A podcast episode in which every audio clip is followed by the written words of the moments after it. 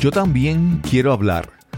Conversaciones sobre temas de vida desde un ejercicio de autenticidad, vulnerabilidad y presencia, en búsqueda de un cambio de conciencia. ¿Alguna vez les ha pasado que ven algo en una posición y ya se acostumbran a que esa es la posición que está? No se, cuestionan por qué está así. O hacen las cosas de X manera y la hacen así porque así la han hecho siempre y la siguen haciendo así. Como saben, soy amante de la organización espacial y siempre estoy buscando maneras de, de mejorar mis espacios en mi casa, en mi oficina y demás. Y llevo meses enfocada en maximizar las áreas de almacenaje, porque como vivo en un apartamento, pues no son muchas y pues quiero estar lo más cómoda posible. Que sea para, para trabajar y para, sobre todo, para mantenerlo ordenado. Nada que ver con que sea Virgo. Llevo viviendo en el mismo lugar por 20 años.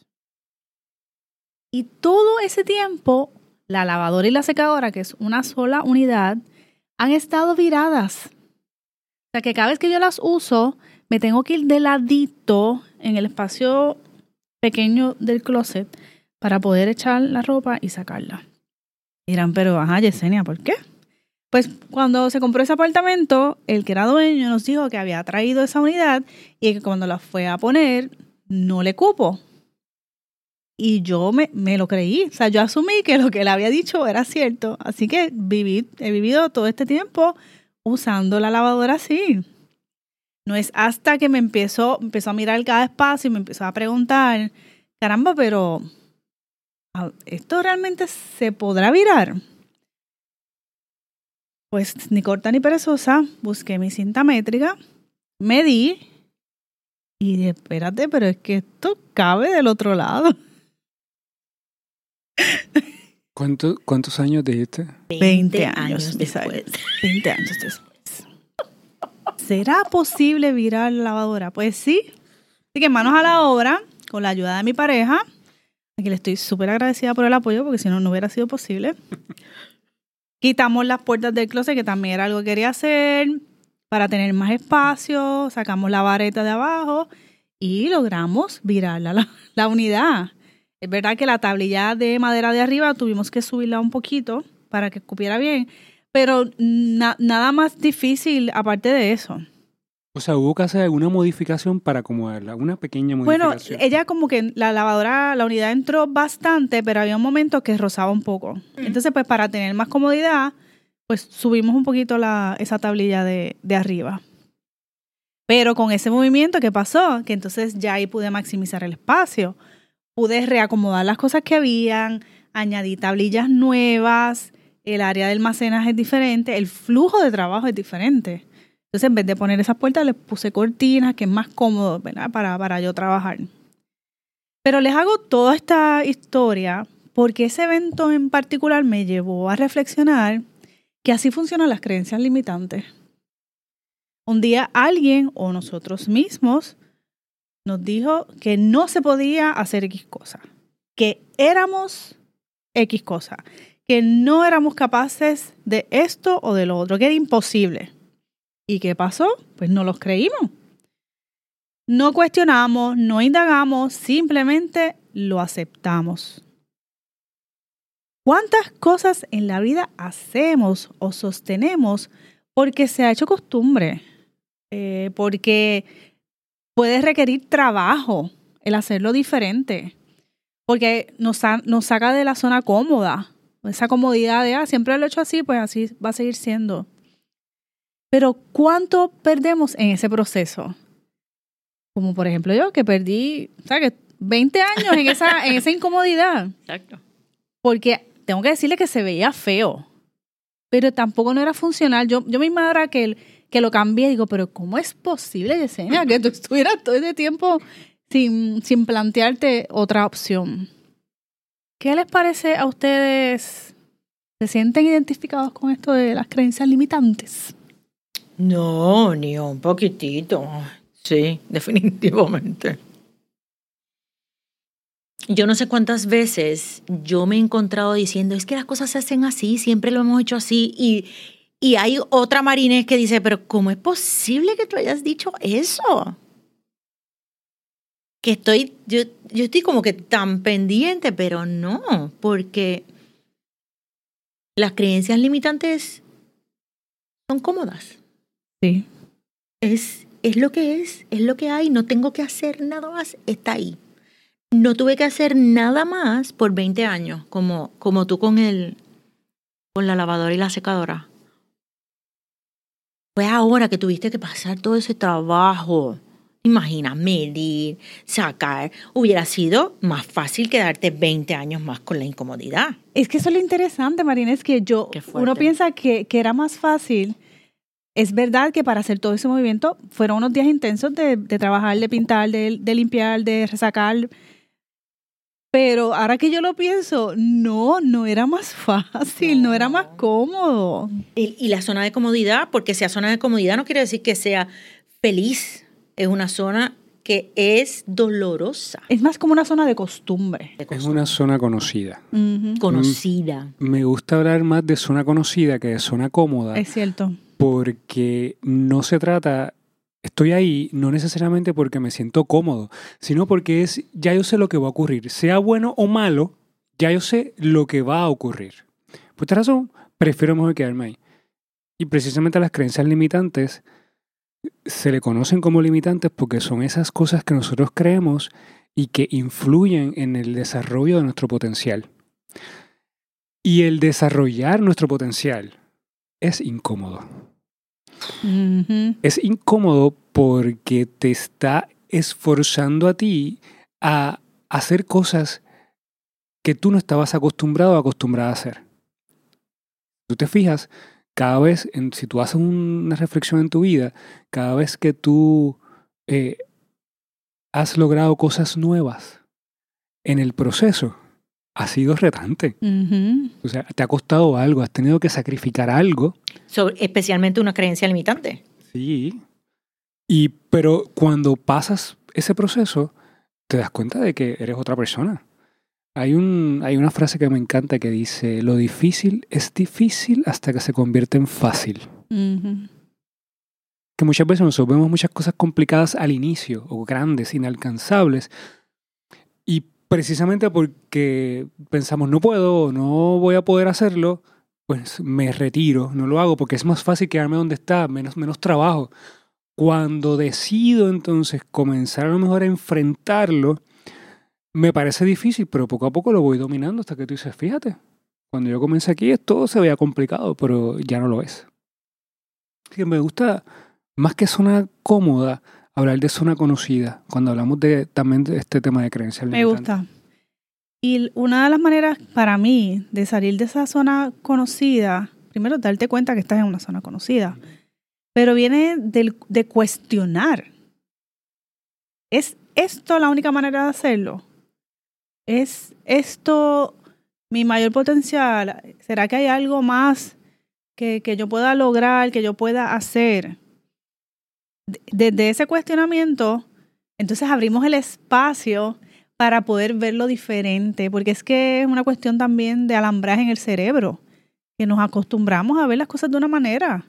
Y no es hasta que se abre esa posibilidad que de momento, te digo, se empezaron a abrir un montón de alternativas y de configuraciones. Wow, es que yo puedo hacer esto y lo puedo organizar así. Empecé a buscar ideas y soluciones y ese proceso fue bien chévere. Ese proceso de, de indagar. Cuando hablabas de, de alambraje, ¿utilizaste la palabra Sí. alambraje? Ok, perfecto. Pues escuche bien. Eh, No es que esté bien o esté mal. Ujú. El tú querer estar en la, como- en la zona conocida. A nosotros nos conviene estar en la zona conocida. Porque tampoco es para. Nosotros tampoco estamos diseñados para estar siempre en un cambio constante, en un cambio constante, en un cambio constante. Nosotros necesitamos estabilidad también en la vida. Sí, porque eso es en los pares de el- certidumbre e incertidumbre. Si tienes certidumbre, el- empiezas a, a tener tiempo de relajación, pero cuando tienes, pero si tienes mucha certidumbre, entonces te aburres y necesitas un cierto grado de incertidumbre y añadirle aventura a tu vida, por ejemplo. Y cuando hablaba, hablaba de alambraje, es que nosotros también estamos alambrados para eh, no sufrir y no pasar momentos difíciles. O sea, el cuerpo es así, punto. Por eso el cuerpo le, le huye al peligro, el cuerpo le huye al dolor. A la autopreservación. Sí, claro, de eso se trata. Entonces, cuando tú te das cuenta que en la vida hay momentos en donde ya, como dice, como tú decías, Mariné, te, te aburres, necesitas algo. Seguramente la vida te está diciendo, mira, ya es tiempo de que, de que explores algo diferente, es momento de crecer. Tú sabes, yo, yo soy de los que pienso que aquí hay dos formas. O tú voluntariamente te das cuenta y te mueves al cambio, o la vida muchas veces nos Se encarga. empuja al cambio, porque es así, la vida es cambio, Sí. la vida es cambio. Algo interesante que dijiste es, es, es, es, es escuchar. Yo creo que internamente nosotros sí sabemos cuándo es el momento. Tengo que reconocer que aunque yo vivía con esa incomodidad, no había, no había algo interno así como suficiente como para yo sacar el tiempo y ponerme a trabajar. Había otras áreas en mi casa que sí me llam- llamaban mi interés. Pero fue ese escuchar de algo, eh, yo, la incomodidad se fue como acrecentando. Y era como más incómodo y miraba y, ay, yo no puedo estar con esto así. Como un reclamo. Sí, entonces yo fui fiel a, a esa voz interna o ese llamado de, no, esto toca mirarlo ahora. Y porque, por otro lado, ahora me pregunto, ¿por qué nos tardamos tanto en hacerle caso a ese llamado? Porque por 20 años te incomodaba.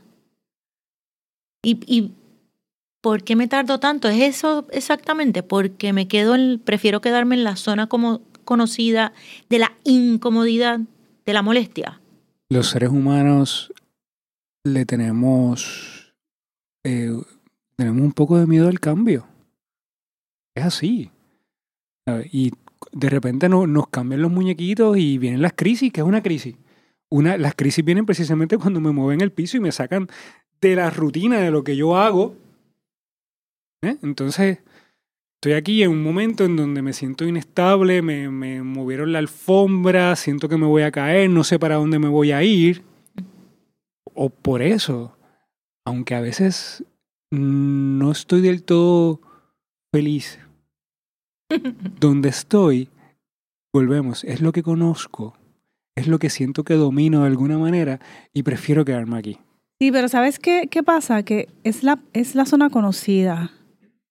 Y puede ser que sea incómodo, pero es que no, no, no reconocemos que es incómodo hasta que salimos de ahí. Por eso es que a veces se dice es la zona cómoda porque se vuelve cómoda. El que sea conocido se vuelve cómodo. Y no te das Aunque- cuenta. Pe- Pero aunque sea o conocida o cómoda, no deja de doler, ¿verdad? Porque es un espacio de dolor como quiera. Lo que pasa es que aunque le tenemos aversión al dolor, es mejor malo conocido que bueno por conocer. Y e- este dolor, pues es- yo lo conozco y ya es mi compañero. Un dolor nuevo quizás me ocasione demasiado, demasiados problemas. Sí, Estamos hablando de muchas cosas importantes aquí. Pero acabas de hablar de dolor y no sé si ustedes se han acostumbrado físicamente a un dolor. Mm, Mm, sí. Y a veces cuando, por, ya sea por, por un procedimiento médico, por un medicamento, de repente ese dolor deja de existir, tú te sientes que algo te falta. Te sientes raro. A mí me ha pasado. Yo digo, pero que no tengo dolor. Pero a lo mejor llevaba tanto tiempo con ese dolor que mi cuerpo se estaba acostumbrando a eso. Incluso tú, tú desarrollas resistencia al dolor. ¿no? La vida pasa igual. A veces estamos en momentos en donde no la estamos pasando bien, pero nos acostumbramos a eso y no nos damos cuenta. Me gusta lo que dijiste, Yesenia, de, de darnos cuenta. Pues Aquí volvemos a traer el tema de la autoconciencia. ujú. Por eso es importante sacar momentos para la autoconciencia, para, para poder aprender a identificar es- esos, esas cosas que no me están permitiendo a mí evolucionar. Porque todos tenemos derecho a evolucionar. O sea, nadie en esta tierra ha venido para quedarse tal cual. Si físicamente nosotros cambiamos y evolucionamos, internamente lo tenemos que hacer también. Y la única manera de hacerlo es atreviéndonos a hacer cosas. Y volviendo al tema de las creencias limitantes, son esas cosas que nosotros nos hemos creído a lo largo de la vida las que muchas veces nos limitan. A nosotros se nos hace más fácil creer un no puedo que un sí puedo. Sí, es cierto, sí, sí. O sea, yo te digo a ti que no puedes y seguramente tú te lo vas a tragar más que un sí puedes hacerlo. Ay, bueno, cada vez que yo tengo que hacer alguna gestión en el trabajo, que me dicen que no, yo soy de las que por lo regular, ok, me levanto y me voy y no peleo. Pero esto, yo no sé si tiene que ver con la edad, pero, pero cuando me dicen no, es como que, ¿en serio? ¿Cómo que no? ¿Por qué no? Yo sé que hay estas regulaciones, pero también hay unas maneras de legalmente hacer las cosas y que sea orientado a beneficiar a la gente. Porque mi, tipo de trabajo es de servicio. Y yo siempre estoy orientado, ok, ¿qué es, lo, ¿qué es lo que puedo hacer por mi cliente que le pueda quizás facilitar este trámite? Llevamos cinco años con un pleito. Pues tiene que haber algo. Y antes, antes yo hubiera, ok, me quedo ahí. Pero ahora, ahora, yo no sé si tiene que ver también con que no es para mí, es para mis Sí, clientes. ¿verdad? probablemente. Pero, pero yo tenía una creencia limitante de que no podía pelear, aunque fuera para otra persona. Y que lo puedo ver ahora, que lo estamos conversando. Pero la he ido modificando. Tú te estás yendo por la parte de, a ver si te entiendo, del no puedo como que yo te estoy diciendo a ti, no puedes hacerlo. Te estoy, te estoy, eh, no te estoy permitiendo ser libre y ser hacer lo que tú quieres. Pero cuando yo hablo del, me estás hablando de las dos cosas. Sí, pero, pero tú, te- dale tú. Pero cuando yo te estaba hablando del no puedo, es en, en ese no puedo que te, que te lleva a ti a retar realmente tu potencial y tus capacidades para llevar a cabo tareas y cosas que a lo mejor tú nunca lo habías pensado que tenías la capacidad de hacer.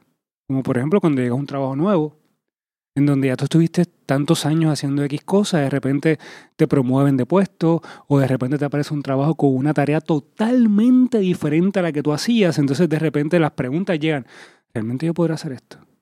Sí, sobre todo cuando ese no puedo viene apoyado o es el no puedo de todo tu entorno. Tú nos contaste una anécdota de un estudiante que tú le diste coaching. Estoy- tú sabes que me estoy acordando de un par de cositas, pero Sí. es verdad.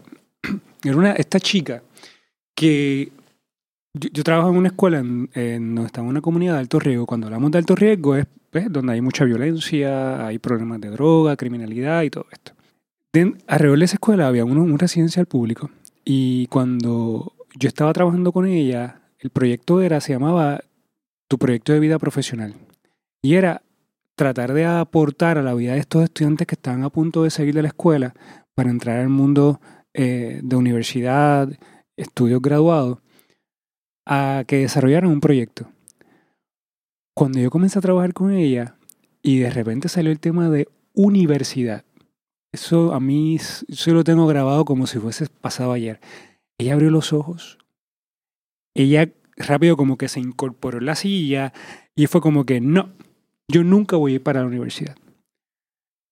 Entonces, cuando comenzamos en el diálogo, poco a poco, claro está, descubrir las razones por las cuales. Y entre esas había unas creencias que habían sido infundadas desde niño. ¿Y de quiénes venían las creencias? De su mamá y de su abuela. Wow. Ujú. ¿Por qué? Porque decían, tú nunca vas a salir de este residencial. Aquí, nosotros caemos aquí, nunca vamos a poder salir, de residencial público. Esto es lo que hay. Tú mira con quién te vas a casar. O sea, esa es la mentalidad. Es una mentalidad de que todos los que estamos en este entorno, esto es lo que nos tocó vivir. Y no hay posibilidad para nada más. Y eso vuelve un mandato. Eso era un mandato en ella. Mira, para mí esa es de las experiencias más chulas que yo he tenido porque el hecho de que ella se atreviera a escribir en una meta, en un papel, como una de sus metas, ir a estudiar, fue un, fue un romper un caparazón increíble. Wow. Lamentablemente yo perdí el rastro. Yo no sé si ella llegó a, a- a comenzar la universidad, como ya se lo planteó, pero el hecho de atreverse a pensar un poco más allá y ver una posibilidad donde antes no la había, Eso fue un trabajo bien importante, bien importante. ¿Y de dónde viene la creencia? De su familia. Muchas de estas creencias vienen precisamente de nuestra crianza, cosas que nos dijeron desde pequeños y que nosotros hemos venido trayendo, trayendo, o cosas que pasaron a lo largo de la vida, pero que cuando son identificadas, como tú decías, Yesenia, tenemos que atrevernos a cuestionarlas y ver realmente cuánta verdad hay en esa creencia. O si queremos que esa sea nuestra verdad. Porque hay momentos que hay que tomar una decisión. Yo voy a seguir siendo fiel a esta, a esta creencia o yo voy a establecer mi propia, mi propia creencia, mi propio camino. Y entonces, ¿cómo, cómo hacemos para movernos de esas creencias limitantes? Una manera de identificar qué son esas cosas que has querido hacer y no acabas de hacerla. ¿Por qué no, por qué no te estás moviendo? Porque ahí hay información. ¿Qué, qué es lo que te está deteniendo? Entonces, mirar. Y, y, hay, que, hay que hacer una autoindagación profunda ahí, identificar cuál es la creencia, porque a veces están bien escondidas. Muchas veces están en el inconsciente. Escarbar hasta descubrir qué es lo que me está deteniendo. Pero lo podemos identificar a través de esas cosas que quiero hacer, que quiero lograr, esos sueños, y que los veo tan lejanos. Sí, una vez yo identifique eso que yo quiero lograr, que todavía no lo he alcanzado, atreverme a, esbozar seriamente cuáles son las posibles razones.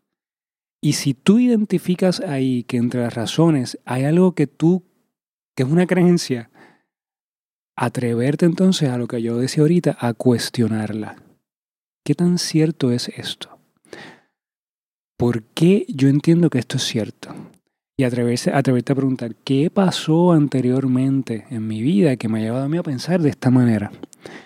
Eso que pasó hace cinco años atrás, eso que pasó hace siete años atrás, diez años atrás, ¿es algo real ahora? Yo soy la misma persona que era hace diez años atrás.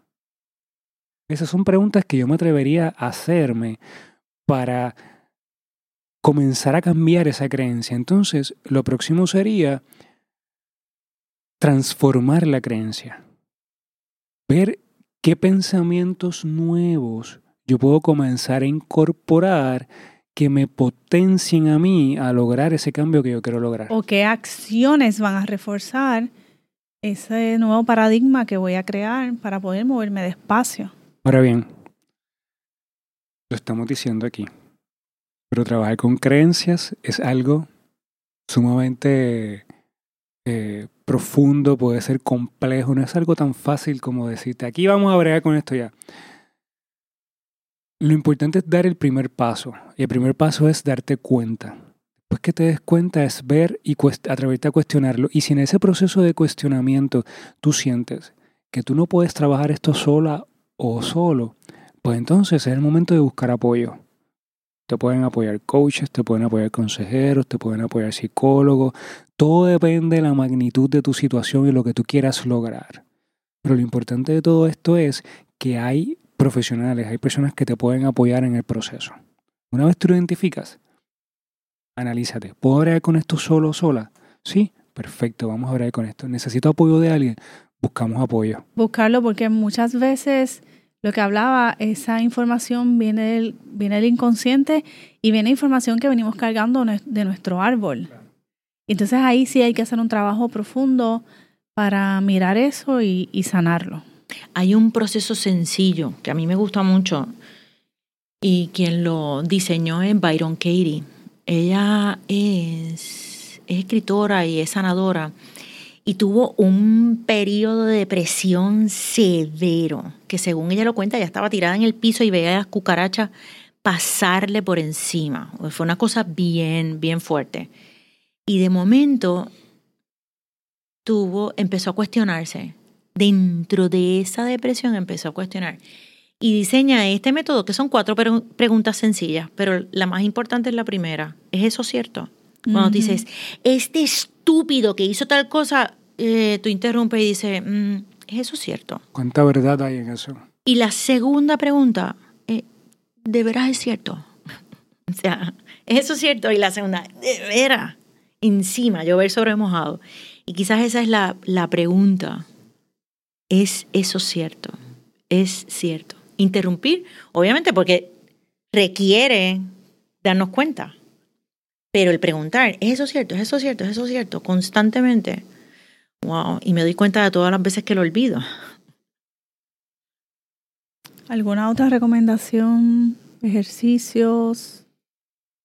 yo soy fanática de leer. Yo creo que leer nos expande. Sí. Y necesitamos, para poder reconocer nuestros límites, necesitamos ver los de otros y movernos en otros espacios. Quizás por nuestra mente insularista, porque en Puerto Rico, como es tan pequeño, yo como que veo las cosas pequeñas y de momento viajo o, o, o ya sea por un libro o porque alguien me haga un cuento y digo, oh my God, todo lo que yo pensaba que es eso cierto. Y me parece que leer es, es, expande porque te apoya a cuestionar. Sí, y puedes ver cómo otras personas lo han hecho, cómo han salido de esos mismos espacios, han superado otra, otro tipo de creencias iguales o diferentes a, la, a las tuyas, definitivamente. Bueno, ahora mirándolo desde un aspecto más esotérico, pero espero abundar en esto en otro episodio. Los espacios que habitamos son un reflejo de nosotros mismos, de nuestro estado mental, de nuestras limitaciones o de nuestras restricciones. Y esto que les conté al comienzo del episodio de, virar la, la lavadora, aunque fue un acto físico, pero también fue un acto simbólico porque representa para mí un viraje energético de algún aspecto de mi vida y yo lo estoy viendo, o sea, lo estoy viviendo.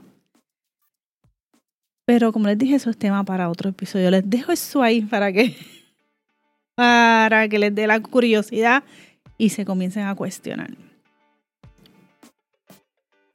Pero sí les quiero dejar con la invitación a que reflexionen sobre las cosas que nos pasan siempre podemos encontrar algún significado detrás de, los eventos o de las situaciones. Desde lo, y buscar lo simbólico detrás de eso que nos estaba pasando para entonces poder llegar al aprendizaje. Esperamos que al escuchar este episodio puedas identificar por lo menos una creencia que te está limitando y decidas hoy cuestionarla. Yo también quiero hablar es un podcast editado por Kevin Reyes Ortiz, arte gráfico por Yesenia Rodríguez, producido por Cristóbal Colón para podcastingpuertorico.com. Si también quieres hablar con nosotros, te invitamos a que nos envíes una nota a nuestro email, gmail.com.